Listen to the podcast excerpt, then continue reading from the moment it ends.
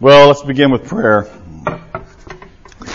Our Father, we're grateful that you have brought us together this day, and I thank you for these friends who've come to think through uh, the subject matter of this uh, class. I pray that you'll help the teacher to be clear, to have a sense of energy and enthusiasm for for the topic.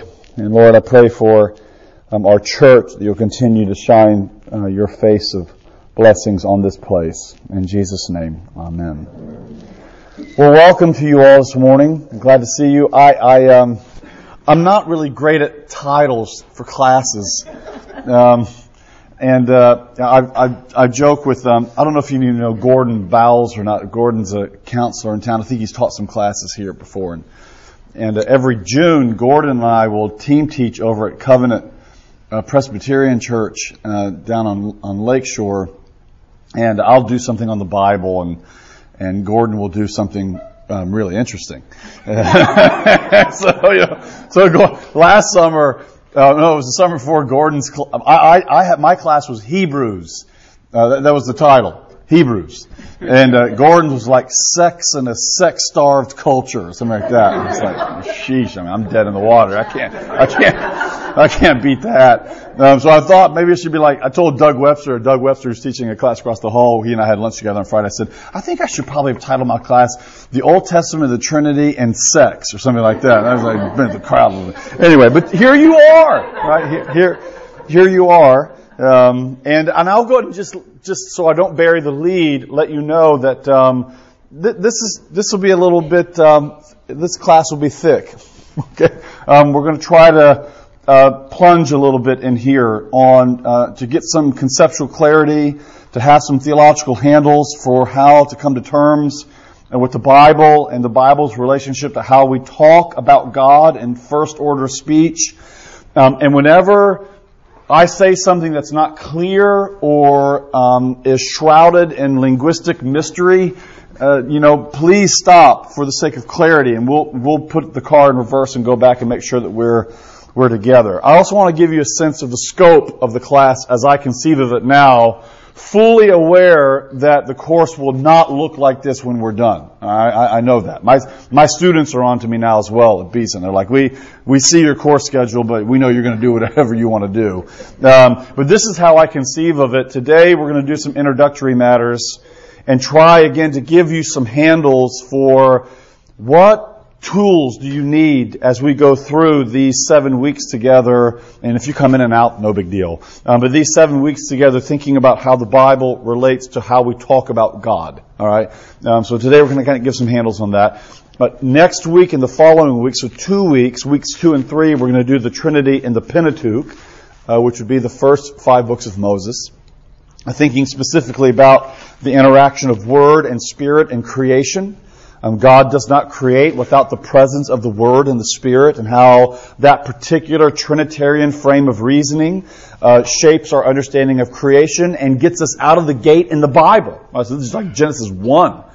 Um, we'll, we'll, also we'll probably stay in Genesis, frankly, and maybe we'll press out of it a little bit. But I want to think with you some something about the um, the significance theologically of the tabernacle and how the tabernacle um, shapes for us a certain kind of understanding of how Jesus makes himself present among people. Um, and we'll also uh, fiddle a little bit with the, the um, Rublev's f- famous icon of the Trinity, where, Mo- where, where Abraham is talking with the three visitors, uh, and uh, and so anyway, we'll we'll do that for the next two weeks after this week. Then we'll spend three weeks in the prophets, um, uh, Isaiah, Jeremiah, Ezekiel, and the minor prophets. And we'll just pick passages through there to kind of think through what's going on here as um, these particular words relate to the character of God. And then our last week together, we will do uh, the writings. Uh, you know, so it, we will we'll just do probably Proverbs eight. To be honest with you, so you know what's coming. Um, but we'll get into the last part of the of the Hebrew canon as well. So that's my sense of what happens if we never get out of the Pentateuch and we're here that you know you know just we'll just buckle our seatbelts and see what happens and that, that'll be all right. Okay. So here's what i'd like to talk about today. I have a four topics. Well, let me rephrase that. Um, six topics that i'd like to just toss out. And uh, we'll bat around. And I'm happy for there to be some repartee back and forth if you have things that you'd like to ask. Uh, the first question that's going to again shape our approach to this is this question: um, What is the Old Testament? All right, what is it? That question is trying to put before us um, the significance of coming to terms with the character of the Bible. I mean, what, what is the Old Testament as we receive it? You've taken one of these free Bibles, which I hope you have, we have them around our house actually. Now, we felt kind of guilty about that because we have Bibles, but until we realized there's another half ton, so I mean, it's fine. Um, but we, we, we have these Bibles around our house. So if you bring these and you think about the fact that here you have this particular section of the Bible, the Old Testament, um, which is in so many ways a kind of bizarre world you know, there, there's a reason why people tend to sort of park in the New Testament and not go into the Old Testament. There are there are dragons there in the Old Testament. There, there are there are difficulties, and it doesn't take long for you to have some sort of coffee shop talk with someone about the Bible, and the problems of the Old Testament are going to surface.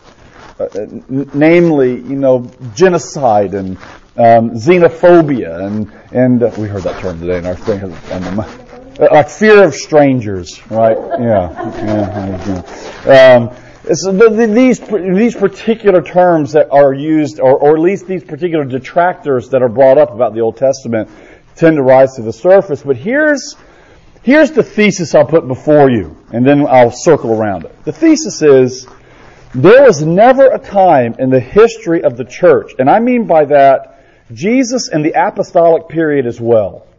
There was never a period in the history of the church where the church was not operating with a given body of scripture that functioned authoritatively for them. If I could put that in shorthand terms, there was never a time when the church operated without a canon. Now that's kind of shocking to hear on some level because we tend to think about the New Testament itself and the way the New Testament came to be as freighted with problems. I mean, if, if you've watched, you know, History Channel during Lent, okay, or a CNN documentary on Jesus and the Gospels, I mean, what, what do you have? We have someone like Elaine Pagels, and she's up at Princeton, and she's a talking head about Jesus, and she will say things, you hear it ad nauseum, uh, like, well, there are multiple Christianities in the first two centuries. Um, eventually, you know, a certain kind of Christianity won out, and we have all these other Gospels, like the Gospel of Thomas, the Gospel of Mary Magdalene, the Gospel of Judas. There were all kinds of Christianities out there. This whole notion about orthodoxy, that's just an imposition on the winners of history. Why? Because the winners get to write history. That's the kind of notion that comes about. But if you get back into history, you realize there are all kinds of Christianities, and that has to do materially with the problem of the New Testament. So when does the New Testament come to be? When do we make a decision, or when do we recognize Matthew, Mark, Luke, and John, and not the Gospel of Thomas and not the Gospel of Mary Magdalene. And I should just go and um, lay my cards on the table. These uh, Gnostic Gospels, Magdalene, Thomas, have any of you fiddled in them before? Watched a documentary on them? They, they are goofville. I don't know what else to say. Weird stuff. The Gospel of Thomas, I think its last few verses says, and women will be transformed into men so that they can be received into the kingdom of God. No, that's a very interesting thesis. Let's talk about that, right? Um, so, I mean, the gospel, some of these Gnostic gospels, I mean, if you've read one, you've read them all. Um, but it does raise the question, why are gospels and not others? And how does Acts function? And then you get into the Pauline epistles, and, and you'll have debates basically arguing that the New Testament was either formed in the second century or the fourth century with most scholars probably leaning toward the fourth century over the second century. Um, and so then you go, well, so the Bible wasn't stabilized? The New Testament wasn't a stable entity until the fourth century? And there's a conclusion that um, theologians and scholars and talking heads on CNN will make from this, and they will say that means that there was a long time in the early church where they were operating without a Bible. Um, and, and, and what's behind this notion? What's behind this notion is a sensibility that whenever you have something authoritative, like a body of literature called the Bible or Scripture or canon, whenever you have something authoritative like that that's laid on top of a community, what you end up doing is killing religious ingenuity. That's a very modern concept, okay? If you put something authoritative on a group of people, um, then all of a sudden you've, you've lost the creative energy and enthusiasm of grassroots religious instincts. You find this kind of thing, by the way, in Old Testament scholarship too. Um, a fellow named Julius Wellhausen in the 19th century made the argument that the prophets actually come before the law in the history of Israel's religion. Now that's extremely counterintuitive to you and to me, I imagine, right? Why? Because we have, you know, Genesis, Exodus, Leviticus, Numbers, Deuteronomy, then we get into the prophets. So we tend to think about these things from a genetic standpoint. You have the, the, the law, the Torah, the books of Moses, and then the prophets. And here Wellhausen says, nope, it's actually the reverse. The prophets came first, and then that awful act of Judaism after the exile occurs. And what's that, Mr. Wellhausen? The sedimenting of Israel's religious life into a written system called the Torah. And what's girding this? 19th century romantic thought, the prizing of the individual romantic genius, the prizing of someone unfettered by the constraints of any authority to dare to think and to reason and to feel all on their own, right? Um, that, that, that's very much at play in the Old Testament. I think is in play uh, in New Testament scholarship as well, where you see, well, there's no real canon. And I'm saying to you actually the, the complete opposite.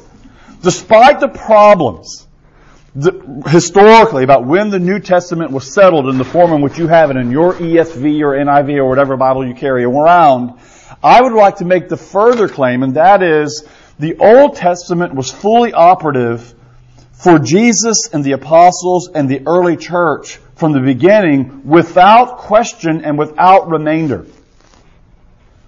So even Jesus is not operating without a canon I mean, even the apostles are not operating without a governing, norming, authoritative body of Scripture. Well, one of my favorite uh, uh, thinkers on this is a German named Hans von Campenhausen, which is an awesome name. Um, uh, Hans von Campenhausen, he, he, he problematizes the issue this way. He says the problem in the early church in the apostolic period was not what do we do with our Old Testament now that we have Jesus? It was actually the reverse. What do we do with Jesus? How do we understand Jesus in light of the assumed and interior authoritative character of the Hebrew Scriptures? How do we understand Jesus in that way? And we can just go through the New. Te- if you want proof text, I mean, I'll give you proof text ad nauseum on this. Right? Here's Jesus on the road to Emmaus, and he's and uh, Cleopas and the unnamed disciple don't recognize who he is. They can't see him. Jesus sits down, and what does he do? He has a Bible study and breaks bread with them. The study of the Bible and the Eucharist, that's what's going on in Luke 24. I mean, it's, uh, it's, it's the sacrament, it's the teaching of the Word meant to come together. And there Jesus is, and what's he doing? He's giving to them an explanation of his own ministry, his life and death on the basis of the law and the prophets. And then he, and then he breaks the bread and he's gone, psh, gone. And uh, what happens at the end of that same chapter? Well, he comes back to those self-same disciples in a room, and what does Jesus do? Starts to speak just sort of, you know, um, extemporaneously about himself? No. Jesus talks to them on the basis of the law, the prophets, and the Psalms. And here's Jesus himself saying, by the way, that guy, Hans von Campenhausen, this is, he didn't say this, but that, that guy, that von Campenhausen, that 20th century thinker who says that the problem was what to do with me in light of the Bible, I'm symbolizing that for you. I'm embodying that for you right now. Because I want you to think about me in light of the framework of the Old Testament. No Old Testament, no substantial understanding of Jesus. And Jesus is saying that. Uh, Romans chapter 15 says that which was written in former days is now written for your instruction. There's an immediate presence of the Old Testament to the religious life and thinking of that first century Christian church in Rome. 1 Corinthians 15 verse 3, right? Here's Paul saying, I handed over to you that which was I, I received. Well, what did you receive, Paul? I received the gospel. Well, what's the gospel? That Jesus died. That He lived, He died, and He rose again. What? According to the Scriptures. And for Paul, the Scriptures are clearly identified with what? The Old Testament.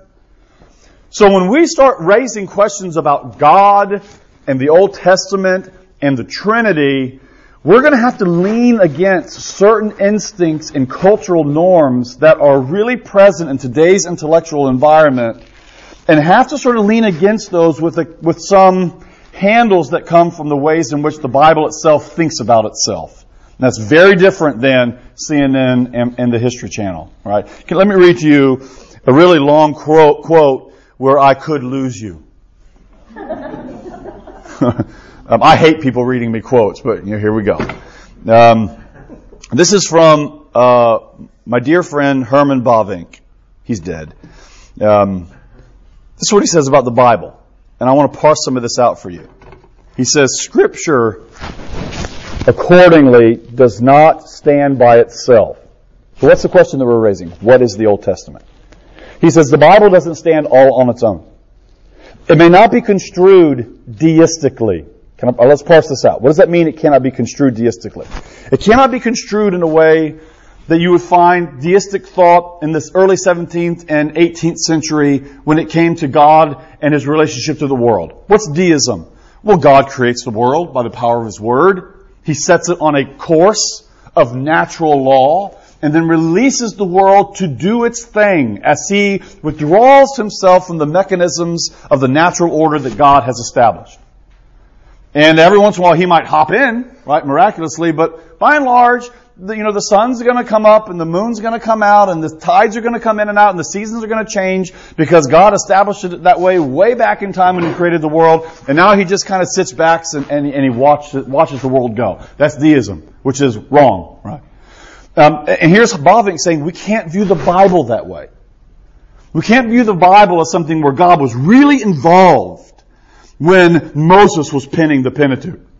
He was really involved when David wrote those Psalms, or the sons of Korah, or Isaiah, or his followers who shaped his words together, or Micah, or, and the list could go on and on. John, Paul, of the author of the Hebrews, right? He's saying it's not just what happened there, where he was involved in that, and then he sets the boat of the Bible off into the, into, onto the ocean. Now, go. We, we can't view the Bible deistically that way. It is rooted in a centuries long history and is the fruit of God's revelation among the people of Israel and in Christ. Still, it is not a book of times long past, which only links us with persons and events of the past. Holy Scripture is not an arid or dry story. It's not just an ancient chronicle. It's not just the Enuma Elish or the Code of Hammurabi. It's not just that. But it's the ever living, and this is, if we're going to have a t-shirt for our class, we'll put this quote in it. Alright? We won't do that. But this is the quote. It is the ever living, eternally youthful word. You hear that? We tend to think about the Old Testament's problem as it being ancient, dusty, uh, sandals and chariots, spears and bows and arrows, right? And here's Bavinck saying, the problem of the Bible is not that it's ancient. It's eternally youthful. God now and always issues it to His people. It's the eternally ongoing speech of God to us. It does not just serve to give us historical information. It does not even have the intent to furnish us a historical knowledge by the standard of reliability demanded in other realms of knowledge. Now, if you're listening that close, you go, well, hold on. I'm not sure I like that.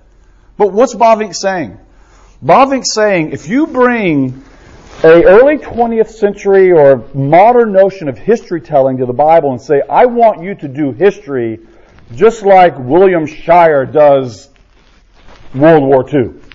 Or just like Shelby Foote does the narrative of the Civil War. Because I expect the Bible to give me that kind of detailed socio-political, geopolitical, religious historical knowledge so that I can put together all of the historical causes that lead to particular effects to understand history in that way. If you think the Bible is going to provide you that kind of information, you will be frustrated. Really frustrated. Matter of fact, one of my favorite stories about this to illustrate it, did I say I had five points? It's okay. It's alright. So, we might, that's okay. Um, one of my favorite points to illustrate this is uh, King Josiah. Now, Josiah, good king or bad king? Thumbs up king, right? So he's good king. Matter of fact, not just a good king, a messianic king. A central figure. You know, you can tell in the, in the book of Samuel and Kings when the narrator really wants to emphasize something because the narrator will slow down. You'll feel like a, and this king died and then he had a son and he did evil in the sight of the Lord and da da da, and then he died and then he died and you had that. Then all of a sudden you get this elongation. Things slow down in the plot. And in the slowing down of the plot, that's the narrator saying, hey, by the way, this is important. Josiah gets a couple chapters in Kings. That's a lot by the standard of the Chronicles of the Kings. So here's Josiah. He brings religious reform. He's a significant figure. He's a messianic figure. He brings Torah back to the center of Israel's worshiping life. And then here's one verse in the Bible. And Josiah was up at Megiddo and, and, and fell at the hands of Pharaoh Necho II. Next verse. Ba, ba, ba, ba, ba. You're like, well, hold on here. I mean, I've got so many questions on top of questions. Number one, why in the world was Josiah, the king of Judah, the southern kingdom, up in the northeast part of Israel at Megiddo? Why was he up there? And what had happened in the geopolitical world that brought Pharaoh Necho II and Josiah into conflict one with another in this ending of the Neo-Assyrian period? There's all kinds of questions, and by the way, there are answers to those questions to be found. Just not here in the Bible. This is the Bible, and this is what Bavinck is saying. The Bible is just not interested in giving you um, coffee talk information that you might want, generalized information. It's got a purpose behind its history telling. Well, I have more things I want to say in the Bible. I'm going to go to the last quote here. This is what he says. In it, that is the Bible, God daily comes to his people. In it, he speaks to his people, not from afar, but from nearby. Get that? It's not far away, locked back in ancient Israel, you know, choking down the dust of the ancient Near Eastern world. No, he's near. And the Bible is the living voice of God. The divine inspiration, accordingly, is a permanent attribute of Holy Scripture. It was not only God breathed at the time that it was written, it is God breathing. Right? That's a very different concept of the Bible that views this, especially the Old Testament, no longer as an inert shard, as a pot, you know, located in the ancient Near Eastern world, or a scroll in some cave in Qumran. It's, it's more than that. It's a commitment to understanding that this is dynamic. It's not static. It's, a, it's the very instrument by which God communicates His own life-giving and saving word to His people. When we want to hear God speak, He does that uniquely and specifically through the creative power of His Word, which is alive and young and before us. I mean, think about it this morning. Right? We had two gospel readings read. And how did we respond liturgically together? This was the word of the Lord. Thanks be to God. This is the word of the Lord. Thanks be to God. I mean, even in our liturgical, embodied actions in worship, we're saying something about what we view the Bible, the Old Testament specifically to our class, what it is. This is the word of the Lord. It's a dynamic understanding of the character of the Bible as being immediately present as the living word of God among his people. Okay? Uh, second point. What's the relationship between faith and reason? What's the relationship between faith and reason? Well, this is a massive topic, right? I'm just going to give you the line from St. Augustine and we'll move on. Right? Here's, here's how St. Augustine in the 5th century made a distinction between reason and faith. Here's reason. Reason is trying to cross the God-world divide through human initiation or projections. Let me say that again. Trying to cross the God-world divide through human initiation or projections. Now, this is a hot topic. Some of you might even have a dog in the fight, so feel free to press back on this in the Q&A, which we won't have. Um, uh, but feel free to press back whenever. Um, but the, the, the, the faith reason relationship is one that has separated theological traditions. How do the two interrelate? Or, or maybe these are terms you're more familiar with, nature and grace. How do nature and grace uh, relate to one another? Uh, I just want us to make a very simple, straightforward claim. And that is, the distinction I'm making between reason and faith is not between being um, intellectually or rationally ordered in our thinking about God. I'm not talking about an, an approach to Christian faith or theology that leads with the gut only. You know, I sort of feel my way through this thing. Um, we're talking about a robust intellectual and, and, and um, conceptual engagement with trying to order rightly our thinking about God. God wants us to do that. And there are a lot of Christians out there that have bought in to this dualist understanding of our person as Christians. I want, I want to feel deeply for Jesus. That's great. Or, I'm in this theological tradition, I want to think hard for Jesus. And you kind of meet people who are on those, that spectrum. I'm, I, am a, I'm a feeler, I'm a thinker. I think about doctrine. I don't really, that's kind of dry and arid. I just want to sort of feel my way with Jesus, you know, on life's road. And I, I just would want to sort of posit to you that that's a, that's what we would call the horns of a false dilemma, right? That, that, that's, that's a false choice. Uh, that's bifurcated thinking. It's brittle thinking. Because we can think deeply and hard for Jesus, and, the, and to my mind, the best thinkers in the Western intellectual tradition are those who are Christian theologians that have thought long and hard about their faith. I'm going through a little bit of an Aquinas phase. I don't know why. Um, but I'm trying to think a lot about Aquinas and analogy and language. And here's this monk. Have you ever read anything by Aquinas? You, you haven't understood it. I don't, I mean, I, I read these th- statements, I go, well, that's, that, that's what he means. And then I think about it and I go, well, hold on, that can't be what he means. What does he mean? I don't know. And it, it, these simple statements require second, third, fourth passes. For a man who felt deeply about Jesus. You know the story about Augustine, I mean Aquinas, right? And this is not fabricated. This is, this is true. He had some kind of, he was three to six months away from finishing the Summa Theologicae. He was going to finish. I mean, one of the greatest achievements in the theological tradition, he was about to finish he has some kind of beatific vision and he says, I'm done. I will write no more. Because what I've seen makes my work pale in comparison with, with what I've actually just experienced.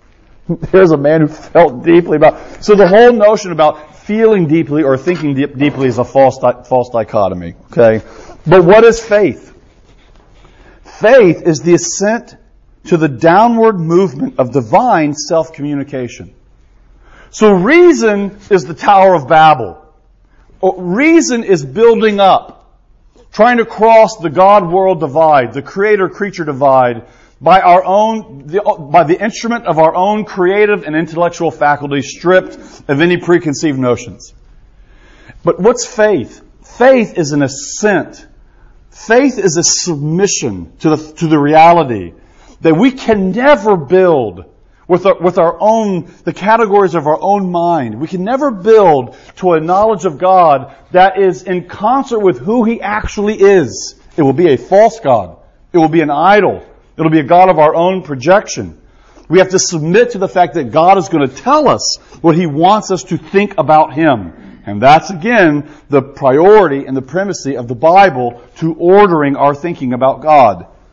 Paul McGlasson says the one source for the church's doctrine of the Trinity is Holy Scripture. That's the one source. So, again, not making a claim about not thinking hard for Jesus. We're talking about the ordering of the ways in which we go about thinking. And that's going to be required for a class like this. Because we're going to be talking about the triune nature of God. I mean, this is, I mean, I've got kids who smell a rat when we start talking about the Trinity. Right? I mean, they just know, you're, you're, how, is Jesus God or man or not? And I was like, well, he's both fully at the same time. He can't be that. Well, you know, so I mean, this is, this, this is around my dinner table, right? Sort of thinking about these matters as it relates to the fundamental character of our belief that God is triune. If you go and you look at, I love this by the way, the little, ch- the chair or whatever it is that sits out right outside the chancel in that little passageway there. There's a chair there with a cover on it, and you can see that this is a classic icon that's in, embroidered in, this, in the um, uh, uh, uh, the cushion. And what is it? Well, it's um, pater, filius, spiritus, right? The Father, the Son, Spirit. And then in the middle is Deus, right? And what goes around that connects pater, filius, spiritus? Here's the round part. Non est, non est, non est. The Father is not the Son. The Son is not the Spirit. The Spirit is not the Father. And then there's a line that comes in from the three members of the Trinity to Deus in the middle, and there you have what? Est, is. For the Father is God, the Son is God, the Spirit is God. And if you think that you build with the natural categories of your mind to that understand, orthodox understanding of the character of God, then, I mean, I think you realize we're going to have to pull the screen back on the Wizard of Oz and realize that's not the case. We need God to descend to us in our speaking about Him. I'll, I'll, I'll stop here. I have more I want to say, but we'll do it next week. Um, Immanuel Kant rises in the 18th century, very seminal thinker and figure of uh, Enlightenment thought. And Immanuel Kant said something about the way in which we know and understand that to this day I agree with. Now I'd want to nuance it and talk about it, but I agree with him fundamentally. And that is there's a distinction between the ways in which we know the phenomenal world around us. The fact that I see coffee here and engage him. Um, there's a chair here and there's a tree outside. This is my understanding of reality that's based on the phenomenal world of my experience. But the world of true being, the world of treeness, the world of God, that world, the, what he calls the noumenal world, we can never build from the phenomenal world to the noumenal world. Now, unfortunately for Kant, that was the end of the conversation. We are stuck here in this world with the categories of our mind as we perceive reality, never having any ability to get to the thing itself. But what's the Christian tradition's answer to that? Well, Kant, you're actually right. We can't build just from our experience to a proper understanding of God. We can't. So what's the antidote to that? God comes down See, that's the Christian confession about the ordering of faith and reason. God comes down to us. He speaks to us. He reveals himself. He speaks in human language so that humans can understand, even if not fully, but responsibly and sufficiently, who God is and what, we, what God wants us to understand about His person and His work. Okay? Now, uh, there's other things I want to talk about today was Moses Trinitarian, the relationship between language and God. But, but we'll, we'll talk about some of that next week. Let, us take some Q&A. Do we have time? Yeah, we, we can, two questions if you want to bat it around. It's a bit like a uh, mouth to a fire hydrant. Sorry about that. Um, but anything you want to bat around? Anything you're upset about? Yeah. I'm talking to a great doctor friend of mine. He's not Christian. He said, Jews don't believe in heaven. How do you argue with that? He said, Jews don't believe in heaven? Well, that's a weird statement. I don't know what to say about that. I mean, I, I do know that within, as my understanding of Judaism is that there's, there's some differentiation between the various streams about the, the relationship between the body and immortality. Um, but I do, but I do think there's some sort of conception of immortality within Orthodox Judaism that recognizes that there is a life beyond the physical realm. Whether or not they call that heaven or not, I don't know. But I think the, the larger point that you're raising is, is one that's germane to what we're talking about, and that is, well, how do we know? See, this is the question that we're all wanting to ask. How, how do we know? And how can we know in any kind of way that's confident? Um, that's confident not in our ability to know, but in the fact that our knowledge rests on something that's indubitable, that's trustworthy. And that's where the conception of this distinction between reason and faith becomes most appropriate. We only can make those kind of claims on the basis of faith. These are faith claims. Doesn't mean they're irrational. It doesn't mean they don't make sense within the system itself. But we make these claims on the basis of faith, the fact that God has spoken and we're ordering our knowledge according, according to that. And admittedly, there's an inherently circular character to that kind of claim. That someone might call you out on that. And my answer to that is, well, I sleep fine. And I, you know, there's a point where the confliction of worldviews won't allow us to share the same kind of language to be able to talk to one another clearly. And, I, am more comfortable now being able to lay those cards out on the table in, in, in the face of any feigned approach to neutrality. Let's, I'm going to set aside my beliefs, you set aside your beliefs, let's come to the table of neutrality and just see whose evidence beats the other person's evidence. I, I just don't even think that's possible um, for anyone, not just a Christian. I don't think anyone can come to anything without a lot of intellectual and, and baggage, social baggage, cultural baggage. I just don't think it's possible. But I would love to talk to him. I hear what it was fascinating. No heaven. Well, Not so much a question, but a, a bit of an observation when we talk about the scriptures, the Holy, the, the Bible, and the questions about how did it get here. Well, the Old Testament was pretty much accepted by the world Ju- Judaism, of the, the Jews of the world, almost in its entirety, up until well, up to the birth of Jesus. The the gospel, what we call the New Testament, stood the test of time amongst those who are believers in Christ by virtue of the fact that without the modern communication that we enjoy today, instantaneous, you know, email, et cetera, et cetera, the great body of those who are believers accepted the body that we call the New Testament as being the true and proper Word of God without. Without all of the, modern baggage we call upon to say, well, the, Winters wrote the Bible. Well, they didn't. The people that were of a body of knowledge, without the modern communication that we have, all accepted as a matter of faith that what they were reading was indeed the true Word of God.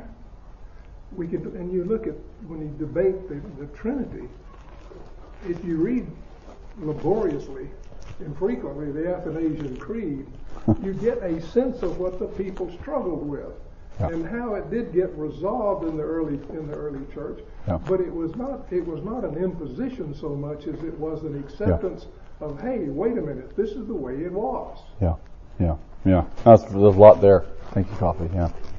Okay, Kristen, and if you need to go get kids, you know, feel free to run. I, I got. Yes, ma'am. Correct me if I'm wrong, 'cause I'm trying to process it.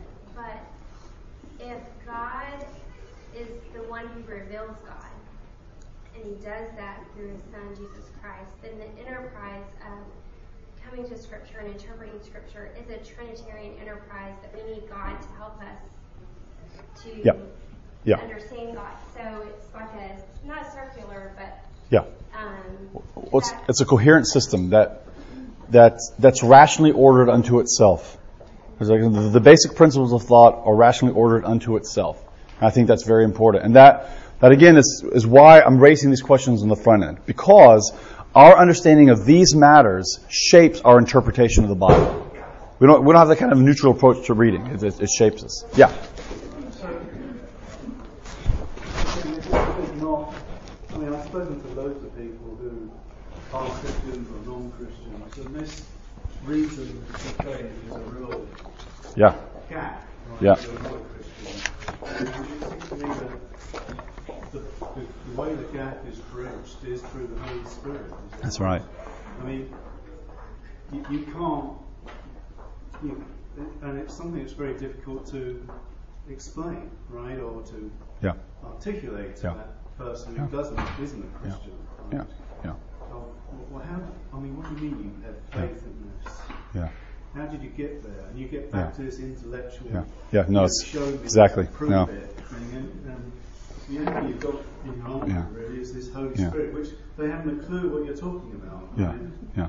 That's exactly what right. the heck is that? Yeah, no, it's, it's and it's crazyville. I mean, I told my students at Beeson that there's an infinite gap between proof and persuasion, and that's a gap that's only filled by the promised presence of the Holy Spirit. Yeah. Because you can give all the proof you want to, and I think we should, as we can and are able, but not not to necessarily think that that proof will be self-interpreting um, and of itself generative of faith. No, the, the, it demands a divine operation for that to be able to be seen. Yeah. I will do these quickly, Charles, and then yes, sir. If, if faith is the belief in things unseen, which the Bible says it is, and I'm not saying this to shut down the faith versus reason Yeah. question, but it almost does for me. You know, people tell me that light has the properties of waves and of particles. Yeah, it's wild, I've isn't never seen a photon, I've never seen a light. I accept that they exist and that they operate that way. Right. You know, I'm supposed to be made up of protons and neutrons and electrons and a lot of other tinier subatomic particles. I've never seen any of those. Yeah. But I believe that that's a plausible explanation for how what, what I'm Yeah. physically comprised of. You know, how is that a problem? I mean, Yeah. it's, it Yeah. seems to me like the secular world has has to make Yep. even in some ways even larger leaps of faith in terms of Uh, believing things unseen Yeah. than, than we. Yeah, I will just say, I think, and this this relates to your your comment as well. I believe that's a legitimate cultural point of contact in our current moment is is with the realm of physics. I really do. I, I think a new, book just out, Frank Wilczek, um, a beautiful question. Nobel Prize winning physicist teaches at MIT, and he's like, when you look at the subatomic realities in, in the realm of physics, if there is a creator, he must be an artist. He's got to be an artist. Um, and then he goes through what why because on the subatomic realities there's something going on that can't be explained by mere logical syllogisms. A, then B, which must lead to C. Because it goes A, B, D, E, F, G, B. You're like, well, I don't know what that means. You know, it's, and I think you're right. I mean, I think there's something that's going on on that level that allows for us to at least have some kind of language to say, hey, um, there's more here than our mere words and our mere instincts um, have to offer about understanding the world. And in the realm of physics, I think is, and again, I speak as an amateur, but as I think a point of contact there. Yes, sir. Final word. Yeah, uh, Pascal's comments about reading, how does that fit into this conversation? I don't, I don't, I mean, the, the um, I have my reservations about Pascal. Again, and, and again, this, but, but I appreciate that whole, that whole sort of renaissance of Augustinian thought among those French Catholics at that time, I think is very important. Um, Jansenists, I think, were the, the technical term of the group. But I, um, but, but I have my reservations about the ways in which Pascal ordered knowledge and faith to one another. I'll just say that out loud. But I think there's a lot there to be, and maybe it's my, my lack of understanding of Pascal, but, but the classic Pascalian wager makes me sweat a little bit.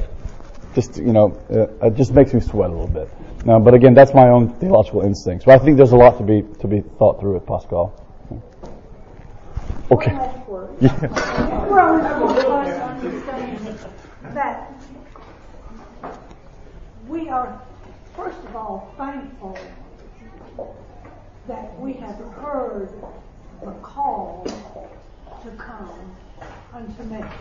That's right. Like a child, without any explanation. Yeah. Come like a child. That's how we. That's right. That's right. That's right. And that demands that demands humility, intellectual humility. That's right. Like we, that's us. Yeah, I think it's a good point. Stuart, you want to? A simple question. If we're going to think, read, study a little bit before we come back next week, what might we look at? I know it's rather a big book. I can't get through it in a week. He's not used to people asking him homework. Yeah, I know. Bavinck. Um, Someone else. let me think about that. Matter fact, and I'll try to bring maybe something in next week. I, I, do you all want stuff like? I, don't, I don't always think that's a, a pain. I feel like we come flat-footed. I mean, we have base knowledge, but then if you're going to have a conversation, maybe Okay, let me think about that. Yeah, Stay on me. I was going to go look Thomas Aquinas and read about his conversion. You know, his Oh. enlightenment. Don't. Um, okay, I will think about. I'll take that as a challenge for the week. I'll take that as a challenge. Yeah, I got homework too now. Thanks, Stuart. Appreciate it.